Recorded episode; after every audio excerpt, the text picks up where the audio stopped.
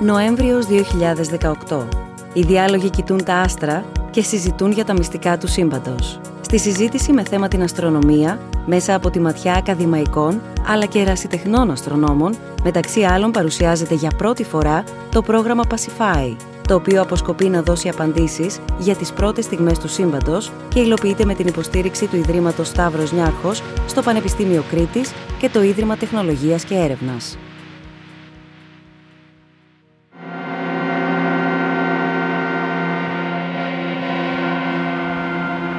Καλησπέρα σας, ωραία. Καλώς ήρθατε. Πω πω, κύριε καθηγητά, πρέπει να είναι και εσάς ανοιχτό. Είναι.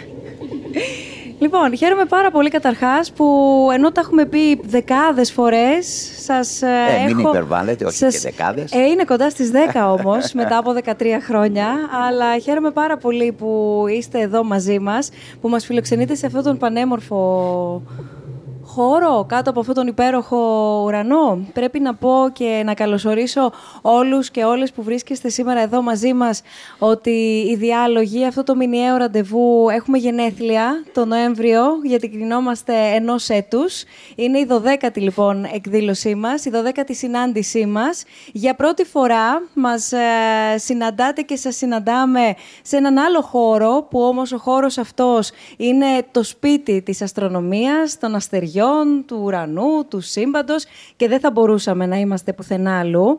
Πρέπει να πω ότι δεν είμαστε μόνο εδώ, δεν είμαστε μόνο όλοι όσοι βρισκόμαστε στο Ευγενίδιο Πλανητάριο που μας φιλοξενεί για τους διαλόγους, για την πρωτοβουλία του Ιδρύματος Σταύρος Νιάρχος, αλλά πρέπει καταρχάς να καλησπερίσουμε και όλους όσοι μας παρακολουθείτε μέσω live streaming στο snf.org κάθετος live, από εκεί μας βλέπετε απευθείας, αλλά Ταυτόχρονα να καλησπερίσουμε όλους όσοι βρίσκεστε στο Εθνικό Αστεροσκοπείο Αθηνών, στο Κέντρο Επισκεπτών, στο Λόφο Νυμφών, στο Θησίο, γιατί βρίσκεται και εκεί κόσμος. Γίνεται και εκεί μια παράλληλη προβολή της σημερινής μας συζήτησης. Σε πολύ λίγο θα έχουμε τη δυνατότητα να μεταφερθούμε όμως και εμείς στο Θησίο για να σας δούμε και να σας ακούσουμε. Όμως, την πρώτη μας καλησπέρα προς το παρόν να πούμε μία καλησπέρα όμως και εκτός Αθηνών, να φτάσουμε μέχρι τις Πρέσπες, γιατί αυτή τη στιγμή μας παρακολουθούν και στη Δημοτική Βιβλιοθήκη Πρεσπών, οπότε σας καλωσορίζουμε και εσάς που θα σας βρούμε επίσης στη συνέχεια και θα είστε εδώ μαζί μας στην ε, σημερινή μας συζήτηση. Επίσης όμως είμαστε και σε σχολεία, κύριε καθηγητά, και θα μου επιτρέψετε να καλησπερίσουμε όλους όσοι έχουν συγκεντρωθεί στο δεύτερο Γενικό Λύκειο Θεόδωρος Αγγελόπουλος, στο Δήμο Αθηναίων, αλλά και στο 76ο Δημοτικό Σχολείο της Αθήνας επίσης και στη Θεσσαλονίκη όμως, στο 64ο Δημοτικό Σχολείο όλα αυτά και τα τρία σχολεία στο πλαίσιο του προγράμματος Open Schools. Να ξεκινήσουμε λίγο από την επικαιρότητα. Και να σας καλωσορίσω κι εγώ, εκ μέρους του Προέδρου του Ιδρύματος, του κ. Λεωνίδα Δημητριάδη Ευγενίδη, στην 15η επέτειο από τότε που άνοιξε το νέο ψηφιακό πλανητάριο στις 3 Νοεμβρίου του 2003. Οπότε έχουμε και οι δύο εγγένεια. Έχουμε εγγένεια, έχουμε γενέθλια και όλοι μας κύριε καθηγητά έχουμε αναμνήσεις από αυτόν εδώ το χώρο. Το ευτυχές, αν ε, έτσι μου επιτρέπετε να το, να το πω, είναι ότι δεν έχουμε μόνο αναμνήσεις ως παιδιά, γιατί έχουμε επισκεφθεί ως μαθητές το χώρο σε μία σχολική εκδρομή, αλλά και ως ενήλικες έχουμε τη δυνατότητα πάρα πολύ συχνά και δωρεάν, πάρα πολύ σημαντικό, να επισκεφθούμε το Ευγενίδιο, να επισκεφθούμε το νέο ψηφιακό πλανητάριο και να παρακολουθήσουμε μία σειρά εκδηλώσεων που είναι ανοιχτές και απευθύνονται σε όλους. Ναι, αυτό είναι ευχάριστο γιατί μου θυμίζετε ότι είμαι σε αυτό το χώρο, όχι σε αυτόν τον δεδομένο χώρο, αλλά στο κτηριακό αυτό συγκρότημα, βρίσκομαι από το 1973, δηλαδή 45 συναπτά χρόνια. Ναι, μερικοί λένε στο διαδίκτυο ότι είμαστε παιδιά, έχουμε κάνει παιδιά, φτάσαμε να κάνουμε εγγόνια και ο Σιμόπουλος ακόμη εκεί είναι. στις, τα τελευταία τα τελευταία 50 ε, περίπου χρόνια, από τότε που άνοιξε το κτηριακό συγκρότημα το 1966 μέχρι σήμερα, έχουμε συμπληρώσει 10 εκατομμύρια επισκέπτες στο πλανητάριο και μόνο. τι η επιστήμη της αστρονομίας, της αστροφυσικής, της κοσμολογίας δίνει απαντήσεις ή προσπαθεί τουλάχιστον να δώσει απαντήσεις στα βασικά ερωτήματα του ανθρώπου. Από πού ερχόμαστε, πού πηγαίνουμε, ποιοι είμαστε, γιατί υπάρχουμε σε αυτό το πλανήτη.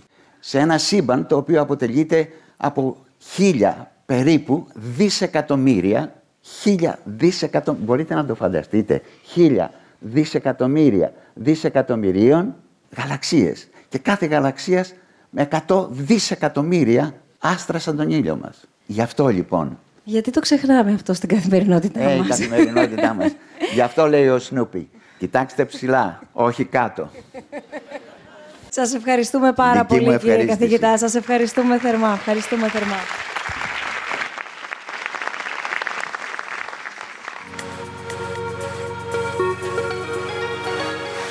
Λοιπόν, για να σηκώσω εγώ το στυλό και όπως είπε ο Σνούπι να κοιτάξω και εγώ ψηλά. Λοιπόν, να προσκαλέσω κοντά μου ε, τους ομιλητές, τους προσκεκλημένους ομιλητές που είναι σήμερα εδώ μαζί μας και θα τους καλέσω με τη σειρά που θα καθίσουν κιόλας και θα έρθετε εδώ να λάβετε θέσεις. Η Βασιλική Παυλίδου, συντονίστρια του Φεστός, αναπληρώτρια καθηγήτρια του Τμήματος Φυσικής από το Πανεπιστήμιο Κρήτης. Έλα Βασιλική.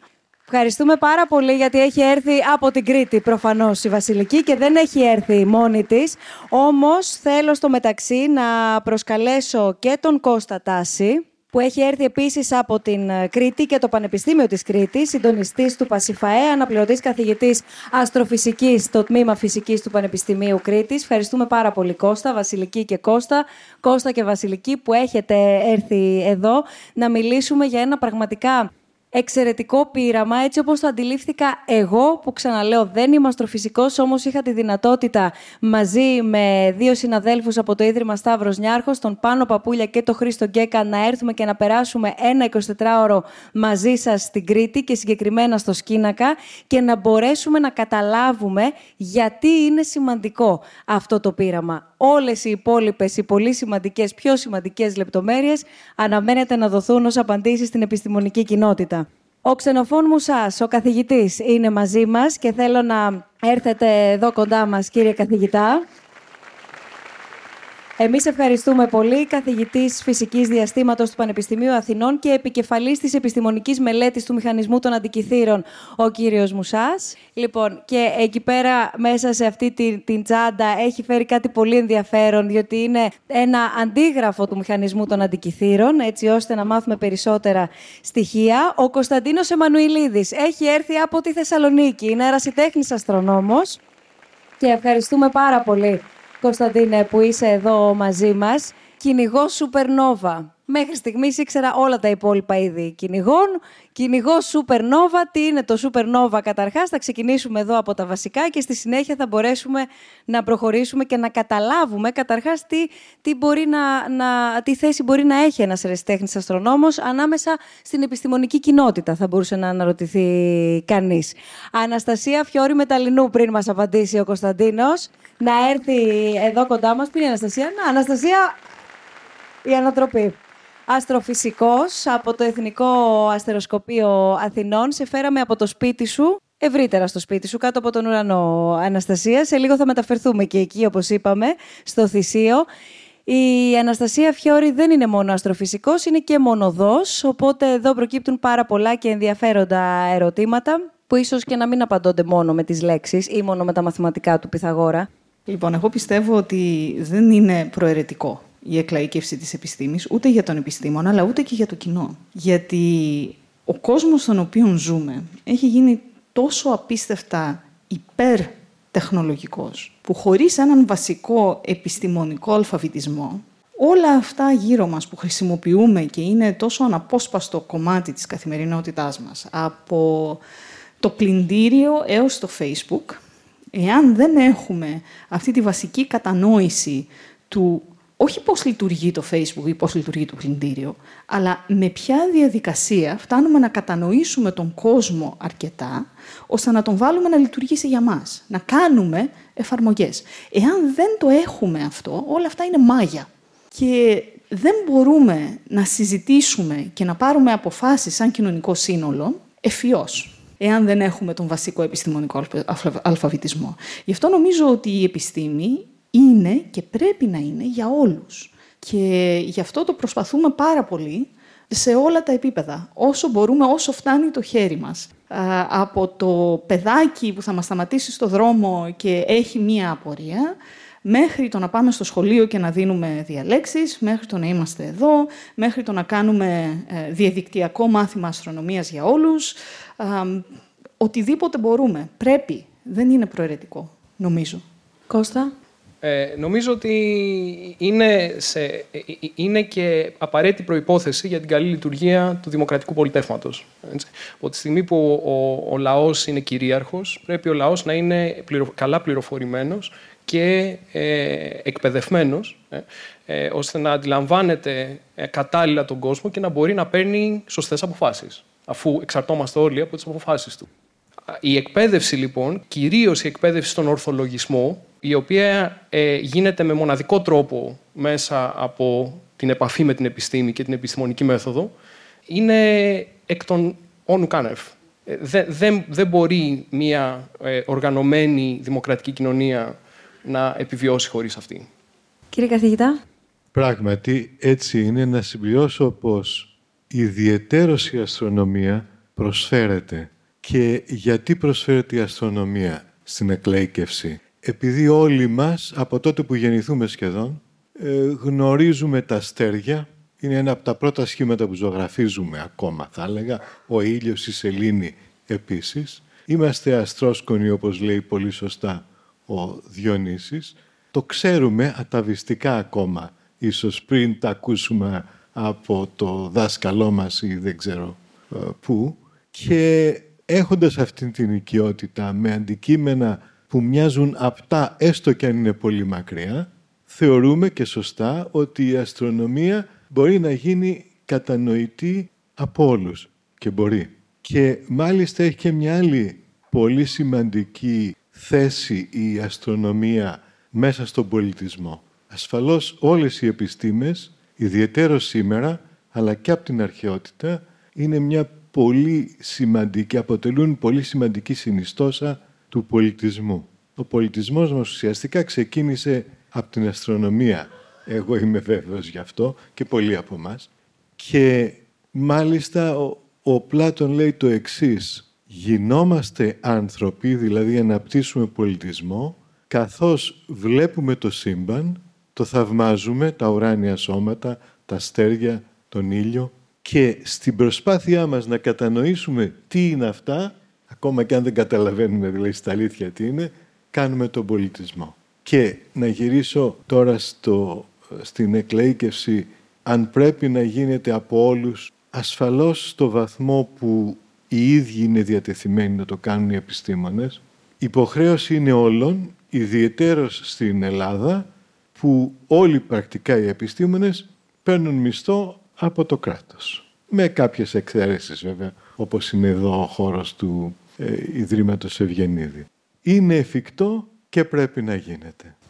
Σας ευχαριστούμε πολύ. Τώρα, ε, Αναστασία Φιόρη, δεν ξέρω τι ακριβώς να ρωτήσω για το αστεροσκοπείο, γιατί είναι ένα επίσης λαμπρό παράδειγμα που έχει αγαπήσει γνωρίζοντάς το ο κόσμος, το ευρύ κοινό, διότι επίσης πάρα πολύ συχνά ανοίγετε τις πόρτες σας και υποδέχεστε μικρούς και μεγάλους, όλες τις ηλικίες, είτε βρίσκουν αφορμή οι μεγάλοι να φέρουν τα πιτσιρίκια, είτε βρίσκουν αφορμή οι ίδιοι για τους εαυτούς τους. Και φέρουν και τα πιτσιρίκια, γιατί θέλουν και οι ίδιοι να μάθουν, αλλά και να δουν, ακόμα και να παρατηρήσουν στις παρατηρήσεις που, που διοργανώνεται τις βραδιές αυτές, όταν έχει αστεριά. Όχι όπως σήμερα, για παράδειγμα, που έχει συννεφιά. Λοιπόν, ε, πάρα πολύ σωστά. Ε, και εμείς σε αυτή την κατεύθυνση εργαζόμαστε, της επικοινωνίας της επιστήμης.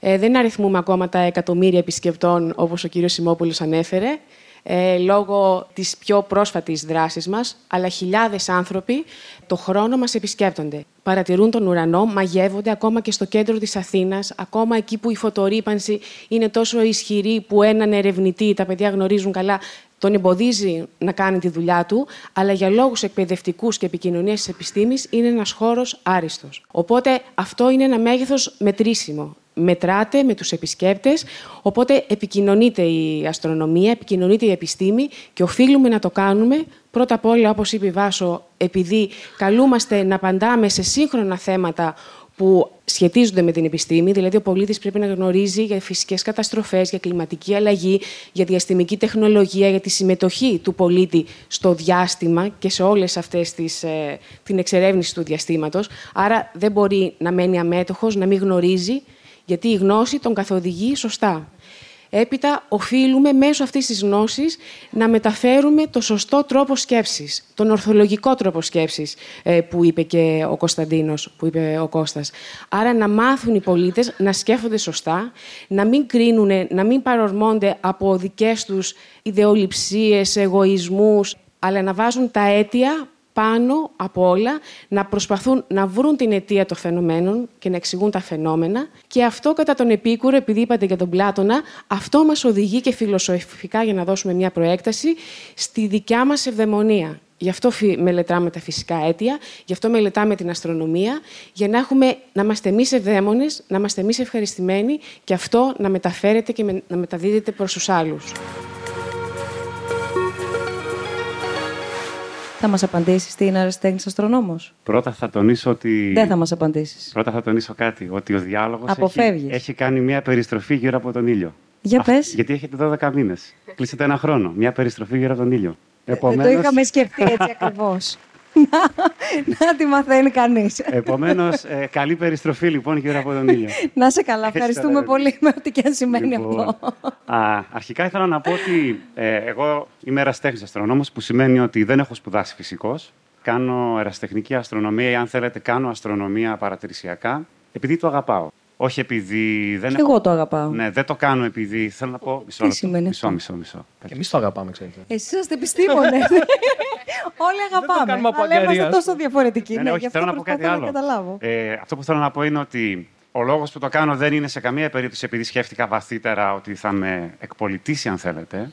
Απλά είναι μια βαθιά ριζωμένη αγάπη που έχω να κοιτάω τον νυχτερινό ουρανό. Απλά μου αρέσει. Τα υπόλοιπα είναι υποπροϊόντα. Δηλαδή, το αν θα ασχοληθώ παραπάνω ή αν θα κάνω κάτι περισσότερο επειδή εμένα προσωπικά με ενδιαφέρει, αν θέλετε, εξαρτάται από το κάθε άτομο. Δηλαδή, όλοι μπορούμε να απολαύσουμε την αστρονομία και ας μην ξέρουμε αστροφυσική.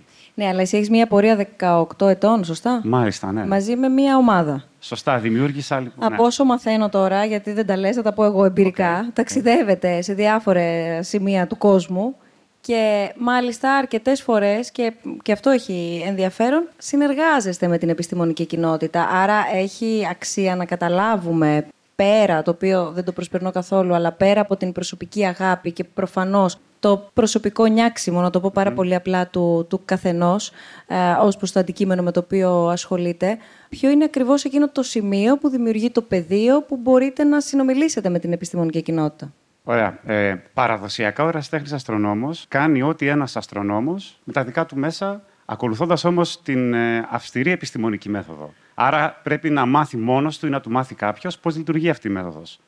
Οπότε, εγώ προσωπικά έχω φτιάξει ένα ρομποτικό αστεροσκοπείο με σκοπό να ανακαλύψω σούπερνόβα. Για να μπορέσω να το κάνω αυτό, έπρεπε να, αυτό, να μάθω μόνος μου πώς γίνεται κάτι τέτοιο. Δεν είμαι ο μόνος που το κάνει, υπάρχει πάρα πολλοί κόσμος που το κάνει και με πάρα πολύ καλά αποτελέσματα. Αυτό σημαίνει ότι όταν κάποιος κοπιάσει, αν θέλετε, για να εμβαθύνει σε ένα τέτοιο επίπεδο, μπορεί σχετικά εύκολα να συνεργαστεί και με επαγγελματίες αστρονόμους, κάτι που γίνεται σε παγκόσμιο επίπεδο. Ούτως ή άλλως.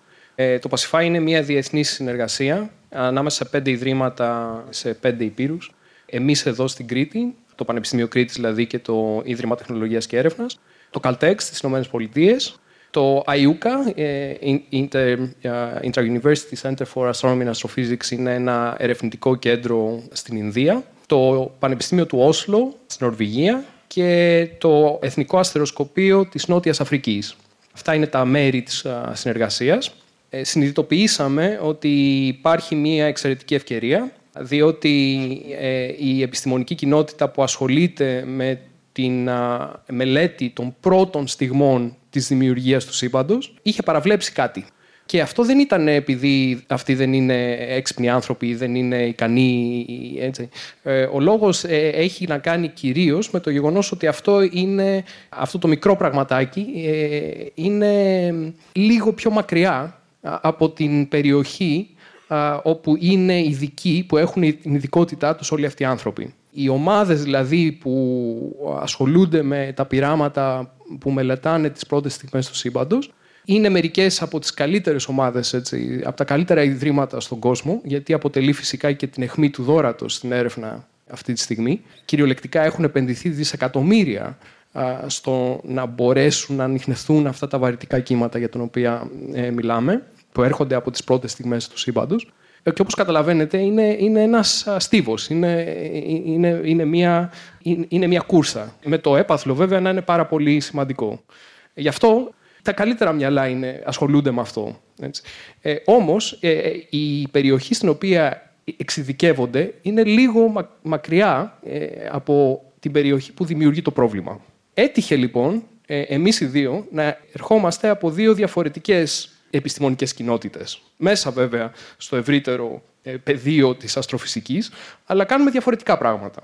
Η δικιά μου ειδικότητα είναι στη φυσική του διαστρικού μέσου, οτιδήποτε υπάρχει ανάμεσα στο, στα αστέρια. Της βάσης ειδικότητα είναι η κοσμολογία. Δηλαδή, πιο κοντά σε, αυτά, σε αυτούς τους ανθρώπους που ασχολούνται με αυτά τα πειράματα που προσπαθούν να μελετήσουν τις πρώτες στιγμές του σύμπαντος. Η διαφορά είναι ότι ενώ αυτές οι δύο κοινότητες δεν πολύ μιλάνε μεταξύ τους, δεν πηγαίνει δηλαδή ο ένας στα συνέδρια του άλλου, ε, ε, εμείς ζούμε στο ίδιο σπίτι. Οπότε ε, ε, αυτό μας έδωσε πώς το ένα, ένα προτέρημα ε, και έτυχε να έρθει όλο αυτό το πεδίο σε εμάς. έκατσε λοιπόν στην αγκαλιά μας, βρήκαμε, είδαμε την ευκαιρία και θελήσαμε να την αρπάξουμε. Βέβαια, να αρπάξεις την ευκαιρία είναι, ένα, είναι μια κουβέντα. Έτσι.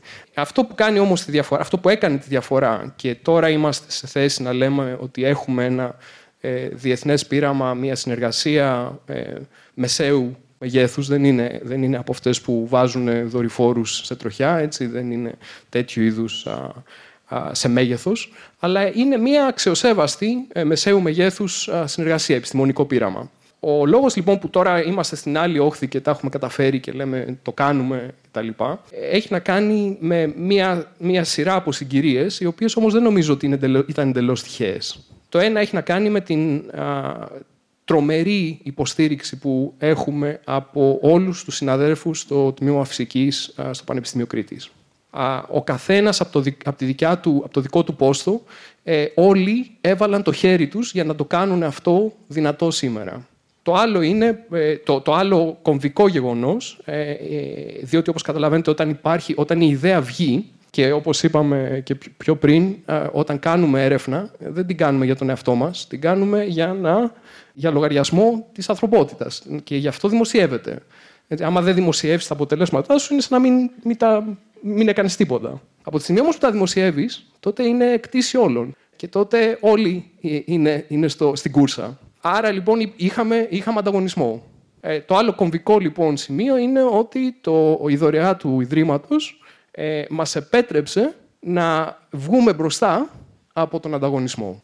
Ωραία, παίρνω τη σκητάλη λοιπόν. Απλά κατανοητά και συγκεκριμένα. Τι είναι τα supernova και γιατί ψάχνει κάνει supernova; Είπαμε στην αρχή ότι όλοι μας, ή ένας από τους λόγους που ασχολούμαστε με την αστρονομία, είναι για να βρούμε από πού ήρθαμε και γιατί βρισκόμαστε εδώ πέρα. Στην πορεία λοιπόν και των δικών μου, των δικών, των δικών μου ερωτημάτων για αυτό το κομμάτι του γιατί είμαστε εδώ ή πώς ήρθαμε εδώ, κατέληξα να ψάχνω σε ένα σημείο μάλλον πολύ απίθανο, εκεί που πεθαίνουν κάποια αστέρια. Ψάχνοντας λοιπόν και εγώ ε, εμπνευσμένος από τον νυχτερινό ουρανό να βρω τις πηγές των απαντήσεων, κατέληξα να ψάχνω για υπερκενοφανεί εκρήξεις. Στα ελληνικά λοιπόν τα supernova είναι υπερκενοφανεί εκρήξεις. Λοιπόν, α, για να το καταφέρω αυτό, ε, έφτιαξα ένα ρομποτικό αστεροσκοπείο, το οποίο μου έδινε τόσα πολλά δεδομένα που δεν μπορούσα μόνος μου να τα επεξεργαστώ.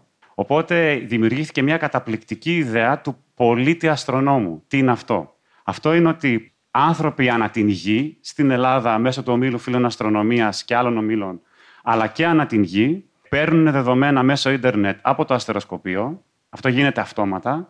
Αναλύουν τα δεδομένα με σκοπό να βρούμε νέες εκρήξεις όπως αυτή που βλέπετε στο σημαδάκι εκεί πέρα.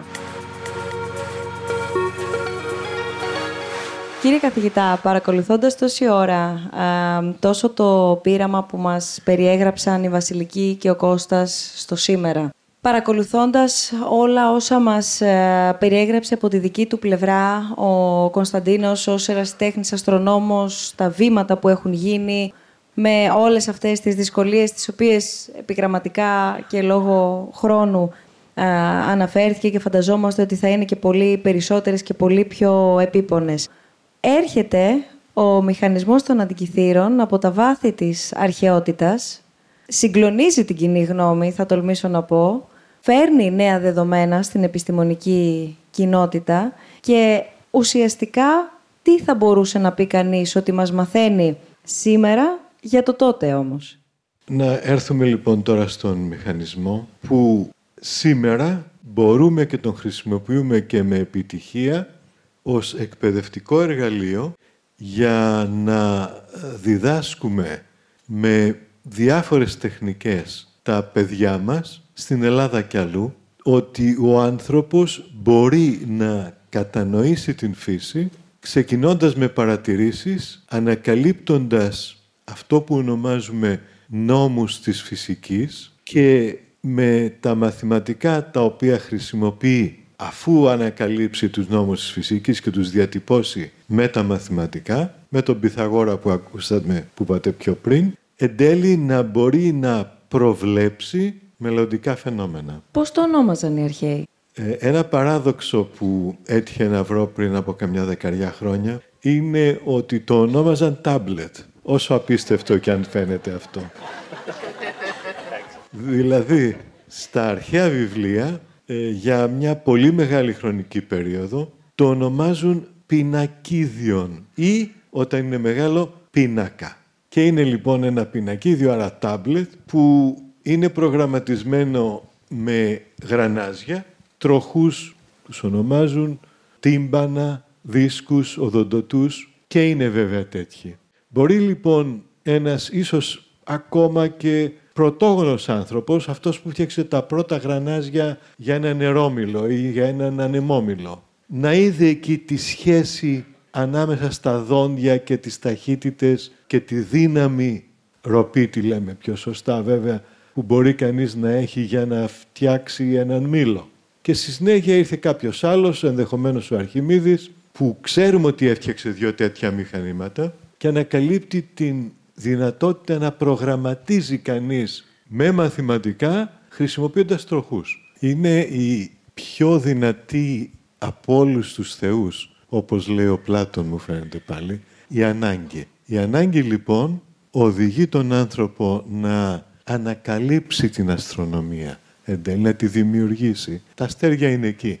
Η αστρονομία είναι δημιουργήμα των ανθρώπων. Και την χρειάζεται για να ταξιδεύει και επίσης για να ξέρει πότε θα σπείρει ή πότε μπορεί να ψαρέψει ή πότε μπορεί να κυνηγήσει με τις φάσεις της Ελλήνης. Αυτή η ιδέα της σύζευξης της μουσικής με την αστρονομία αρχίζει από την αρχαιότητα, αρχίζει ήδη από τις Πυθαγόριες ιδέες, αρχίζει από τη μουσική των σφαιρών και την αρμονία των σφαιρών που ο Πλάτωνας πάρα πολύ όμορφα περιγράφει στον Τίμεο ο οποίος, για να έρθουμε σε αυτό που είπε και ο κύριος Μουσάς, στο μύθο του Ηρώ περιγράφει έναν άνθρωπο που πηγαίνει στον κάτω κόσμο.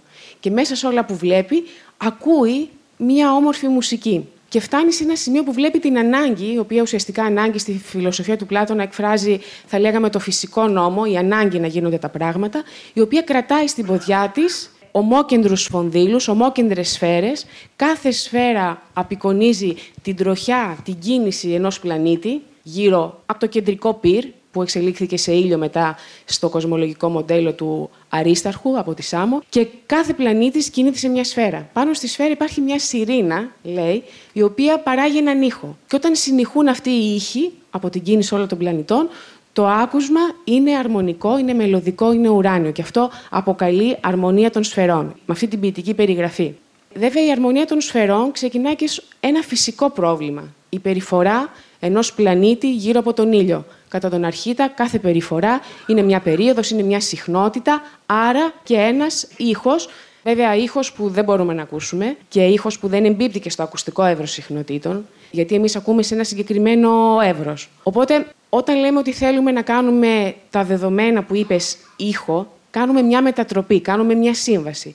Γιατί στο διάστημα ήχος δεν ακούγεται. Θέλουμε ένα μέσο διάδοσης, θέλουμε τον αέρα, θέλουμε νερό, θέλουμε στερεό. Λοιπόν, αυτό που κάνουμε είναι ότι θα μετατρέψουμε κάποια δεδομένα σε ακουστικό σήμα για να μπορέσουν να ακούσουν τα αυτιά μας που είναι όργανα τα οποία αντιλαμβάνονται τα ακουστικά σήματα.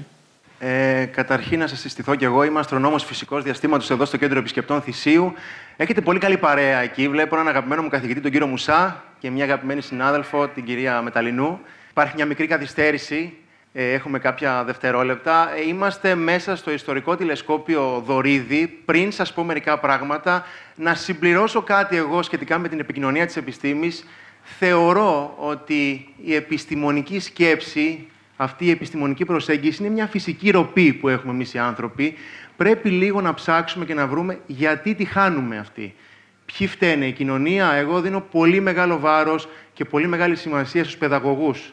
Και πρέπει λίγο να το εντοπίσουμε αυτό, γιατί, ξέρετε, η αστρονομία είναι η απόδειξη της ανθρώπινης αναζήτησης και επίσης είναι και η ένδειξη της ανθρώπινης ευφυΐας. Ένα πρίσμα αστρονομίας μπορεί να κάνει τον κόσμο μας καλύτερο.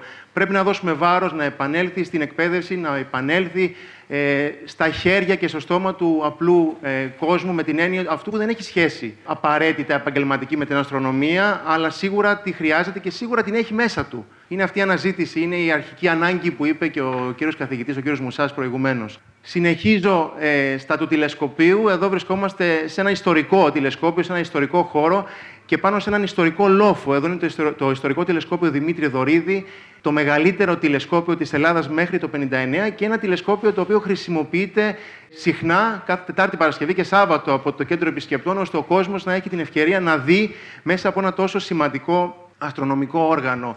Σας ευχαριστούμε πάρα πολύ. Σας αποχαιρετούμε προς το παρόν. Παραμένουμε συνεχώς συνδεδεμένοι. Ευχαριστούμε θερμά από το Κέντρο Επισκεπτών, κυρίες και κύριοι. Ο Δημήτρης Τσιμπίδας, ε, αστρονόμος αστροφυσικός από το Εθνικό Αστεροσκοπείο Αθηνών και ο Πάνος Παπούλιας από το Τμήμα Προγραμμάτων του Ιδρύματος Σταύρος Νιάρχος. Είπαμε, οι διάλογοι αυτή τη φορά βρίσκονται παντού. Έτσι, μεγαλώσαμε, ενηλικιωθήκαμε και επεκταθήκαμε από αυτόν τον, τον Νοέμβριο. Πώς αρχίζει κάποιος, Από πού μπορεί να αρχίσει κάποιος να μαθαίνει όλα αυτά σε ερασιτεχνικό επίπεδο, καθαρά από πάθος; Να σας πω πώς ξεκίνησα εγώ. Και είναι έχει ενδιαφέρον, διότι είναι εδώ και η αδερφή μου. Όταν ξεκίνησα την αστρονομία, ε, αποφασισμένος ότι, οκ, δεν θα είμαι τρελός εάν ασχοληθώ και πάρω τηλεσκόπιο, παρόλο το κλίμα που υπήρχε γύρω μου για το αν θα πάρω τηλεσκόπιο. Α, ήμασταν ένα βράδυ στη Χαλκιδική με την αδερφή μου όπου νύχτωνε, ξεκίνησε ας πούμε να νυχτώνει και ξαφνικά άρχισαμε να βλέπουμε στον ουρανό α, τα αστέρια, πώς εμφανίζονται. Αυτό το πράγμα μου δημιούργησε την αίσθηση ότι καλά και πώς εμφανίζονται τα αστέρια στον ουρανό, με ποιον τρόπο. Την επόμενη μέρα πήρα κι άλλα. Πάντε σε ένα μέρος που είναι ο ουρανός σκοτεινός, άμα θέλετε κουκλάρετε πριν πάτε βέβαια, και δείτε αν αυτό που θα δείτε στον ουρανό σας αρέσει. Υπάρχουν πάρα πολλοί όμιλοι στην Ελλάδα, η Αθήνα έχει τρεις, όπου μπορείτε να απευθυνθείτε, μπορείτε να πάτε και από το αστεροσκοπείο βέβαια, για να δείτε με τα μάτια σας από τηλεσκόπιο, για να καταλάβετε αν αυτό το πράγμα θα σας αρέσει τελικά ή όχι. Διότι, ας πούμε, φανταστείτε ένας ερασιτέχνη αστρονόμο το βράδυ, δύο η ώρα, να χοροπηδάει όταν έχει δει για πρώτη φορά τον κρόνο από τηλεσκόπιο. Είναι τόσο απλό. Αν το κάνετε αυτό, είστε σε καλό δρόμο. Δεν χρειάζεται κάτι άλλο. Αναστασία, ο λόγος σε σένα. Λοιπόν, ωραία, νομίζω στην πράξη τώρα, αυτό Ναι. που εννοείς, Ναι. εμ, να κάνουμε αυτή τη σύζευξη αστρονομίας Ε, ναι. και μουσικής. Ε, ναι. Αλλά χρειαζόμαστε και μουσικό. Ναι. Αστρονόμοι είμαστε πολλοί. Ναι, Ε, αλλά είναι είναι εδώ. ο τηλέμαχος ο Μούσας, ε, εκλεκτός ε, φίλος και συνάδελφος και συνεργάτης, μουσικός και εκπαιδευτικός, με τον οποίο τηλέμαχο... Ευχαριστούμε.